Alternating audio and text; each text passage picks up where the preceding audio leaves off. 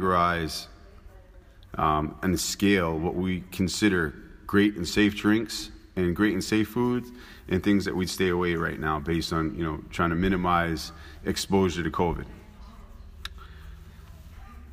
Okay.